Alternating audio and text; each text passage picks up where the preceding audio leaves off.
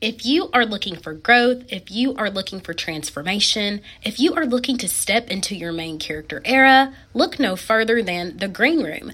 DM me on socials to find out more about my all new community available at just 99 cents a month for my first 100 subscribers. Hello, gorgeous.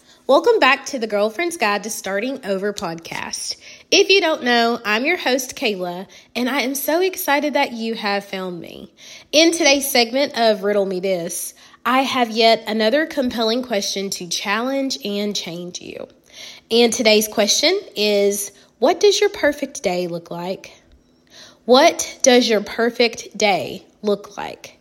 Over the summer, I participated in a program, and the facilitator had us to write down in deep detail what our perfect day would look like. And I kind of shocked myself because the first thing that I wrote was I would watch the sunrise while having my morning coffee.